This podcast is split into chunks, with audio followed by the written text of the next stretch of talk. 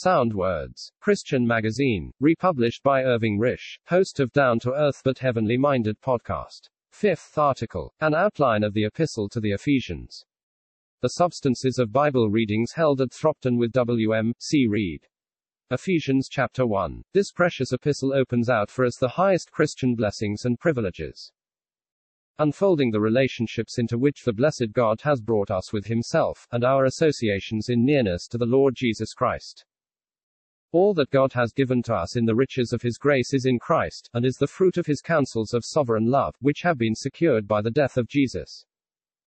Having stated his apostleship, his authority for writing to them, Paul addresses the brethren at Ephesus as the saints and faithful in Christ Jesus. They were saints by the calling of God, and faithful as answering to the divine call. Because of their unfaithfulness, the Galatians and Corinthians could not be so addressed. With the invocation of grace and peace, the Christian revelation is stated, as in all the epistles bearing Paul's name, that God is Father, and Jesus Christ is Lord. Breaking forth in praise by the Spirit, Paul speaks of the double relationship of the Lord Jesus to God the Father. As man he is related to God, and as Son he is in relationship with the Father. According to this double relationship, we have been blessed with every spiritual blessing in the heavenly places in Christ.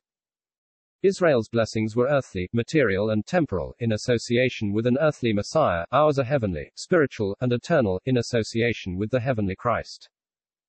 Our calling, being heavenly, belongs to a system of divine love and glory existing, in God's counsels, before the foundation of the world, and the God of our Lord Jesus Christ chose us in Him, that we might live in the knowledge and joy of his love before his face.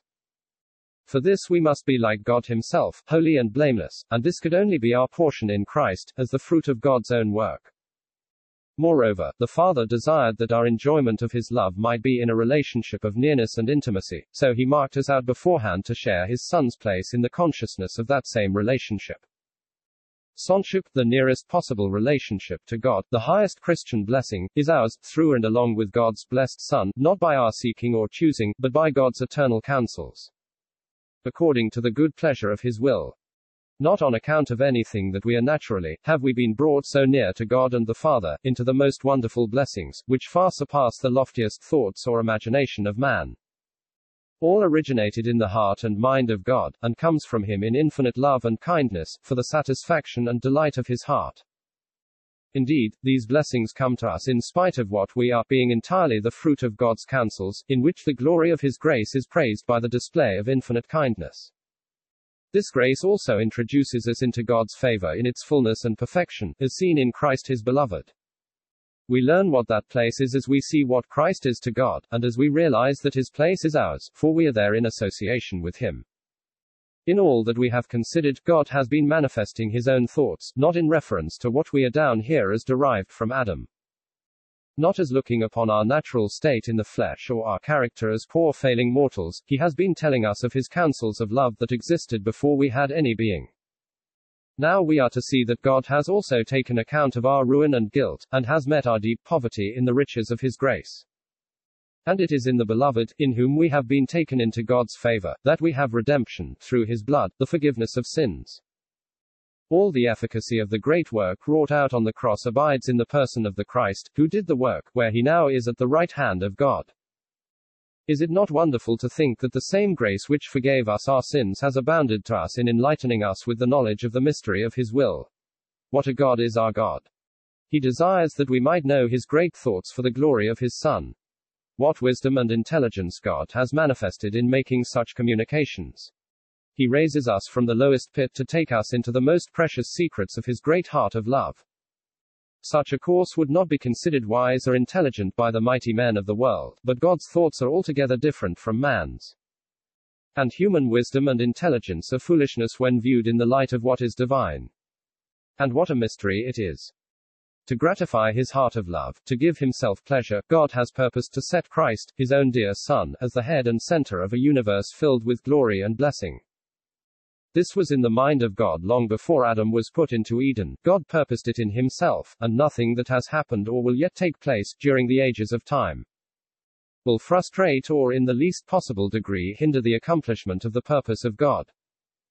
Throughout the past ages, from the days of Adam, man has been displaying himself in all the iniquity, rebellion, corruption, and falsehood of his fallen nature, and is influenced by the powers of darkness.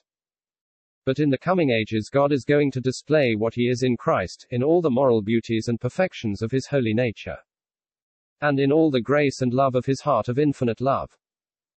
To this end God has enthroned his dear Son, according to his counsels, that as head, he might fill every sphere of authority and government in the wide universe, to direct, control, energize and sustain the whole scene. For the glory of the Father, and for the blessing of every family named by the Father in that day.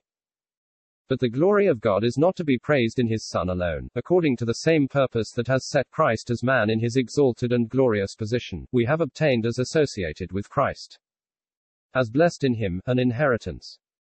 This is no afterthought with God, he marked us out beforehand for this portion, and as regards the present moment, he works all things after the counsel of his own will. Nothing in the present course of things can turn God from his purpose, rather he makes everything subserve his purpose. The counsels of gods will effectuate the purpose of God, even the giving up of Jesus was by the determinate counsel and foreknowledge of God. Israel's rejection of their Messiah is turned to account by God in the great wisdom displayed in his counsels, for now he secures a believing remnant from Israel, which trusts in Christ before the nation turns to him in repentance. And this remnant has part with Christ in his heavenly glory in the coming day, and is for the praise of God's glory. But this company, sharing Christ's heavenly glory, is not only from Israel, it embraces the Gentiles who now believe the gospel sent from God.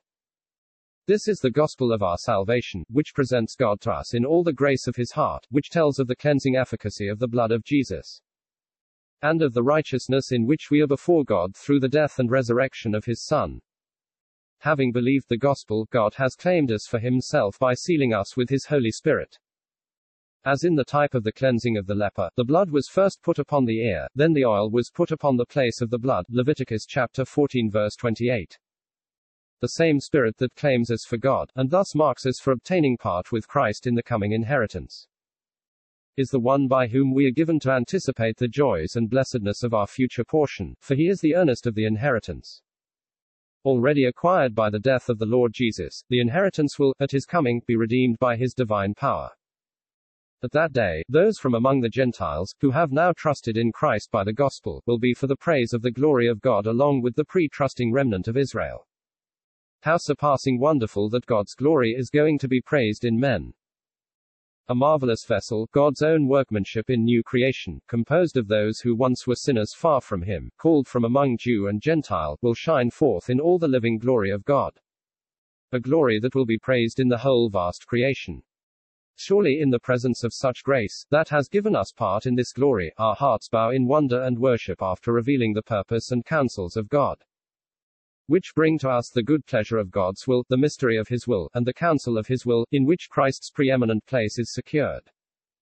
As also the blessing of those brought into association with Christ, the apostle prays for the saints. He desires that the saints of God should enter into the knowledge of what God has so graciously made known to them.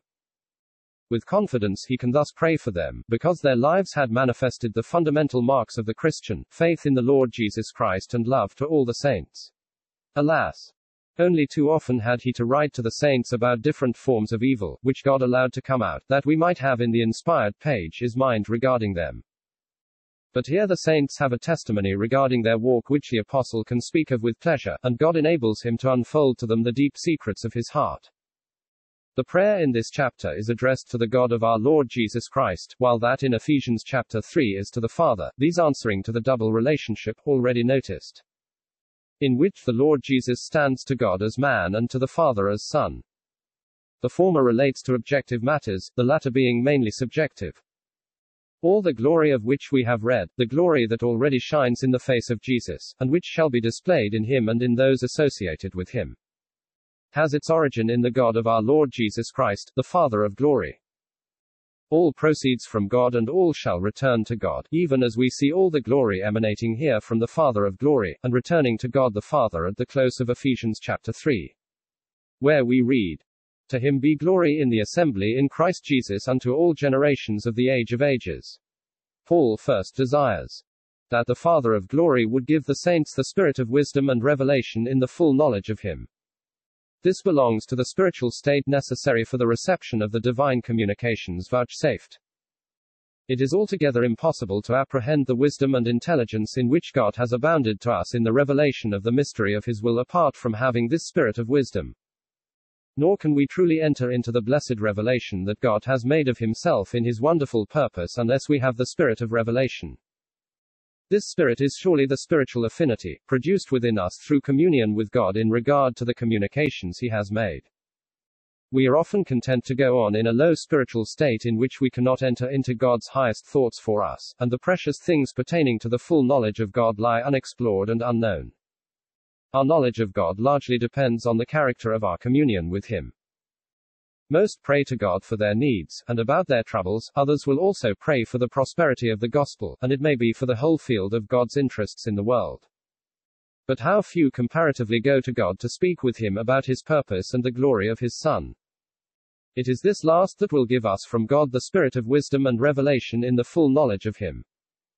Depend upon it, if we are absorbed with present things, even if it be with things that are right in themselves, we are not likely to be much concerned with God's purpose. And the great wealth of blessing which is ours because of it. It is not that we may not know the terms of the full knowledge of God as revealed in these preceding verses. The eyes of our hearts being enlightened would indicate that it is necessary to have the light of them in terms asterisk before there can be the true knowledge in the heart. Two things are therefore essential for knowing these things. First, the spiritual state to apprehend the truth. Second, the light brought before us through ministry from God. Asterisk in having the true spiritual state, the eyes of the heart become enlightened with the truth. Which consequently brings the divine knowledge into the heart. Now we have the three objective matters that God would have us know the hope of his calling, the riches of the glory of his inheritance in his saints, the exceeding greatness of his power towards the believer. God's calling, as made known thus far in the earlier part of the chapter, has in mind the blessed relationship and position of sonship into which we have been brought. The hope of the calling is what actually awaits us in the coming day, when we enter into the fullness of the blessing prepared for us before the Father's face along with his dear Son. We are also to know the riches of the glory of God's inheritance in the saints. Even as of old Jehovah took possession of Canaan in Israel, so will he possess the universe in the coming day in those he has set apart for himself, the saints of the present dispensation. Many an earthly inheritance is glorious to look upon, but it is poor as having low fertility and little mineral wealth. Others may be rich in minerals, but far from glorious to the sight. God's inheritance to Israel was both glorious and rich as is learned from Deuteronomy chapter 3 verse 25, Deuteronomy chapter 8 verse 7 to 9, and other scriptures.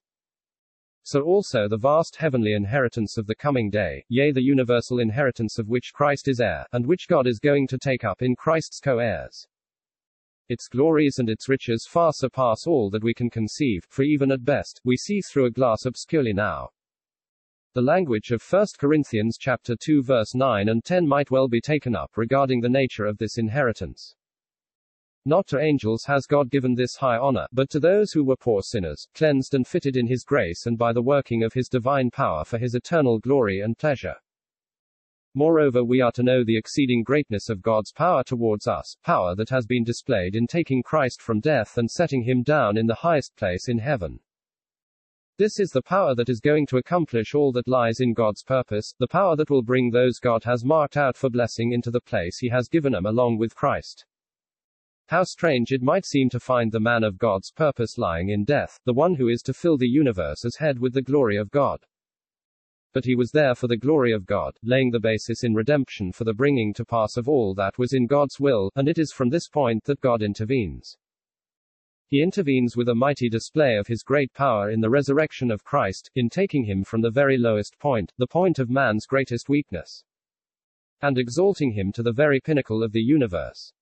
This one mighty movement of God's power sets Christ above every sphere of earthly and heavenly government, and above every name of renown, both of the present age and the coming age of glory. And this power is about to bring us into the fullness of blessing within the Father's house, and into the inheritance to which we have been called. Exalted and glorified, Christ has had all things put under his feet, and the church has been united to Christ to share his exalted place.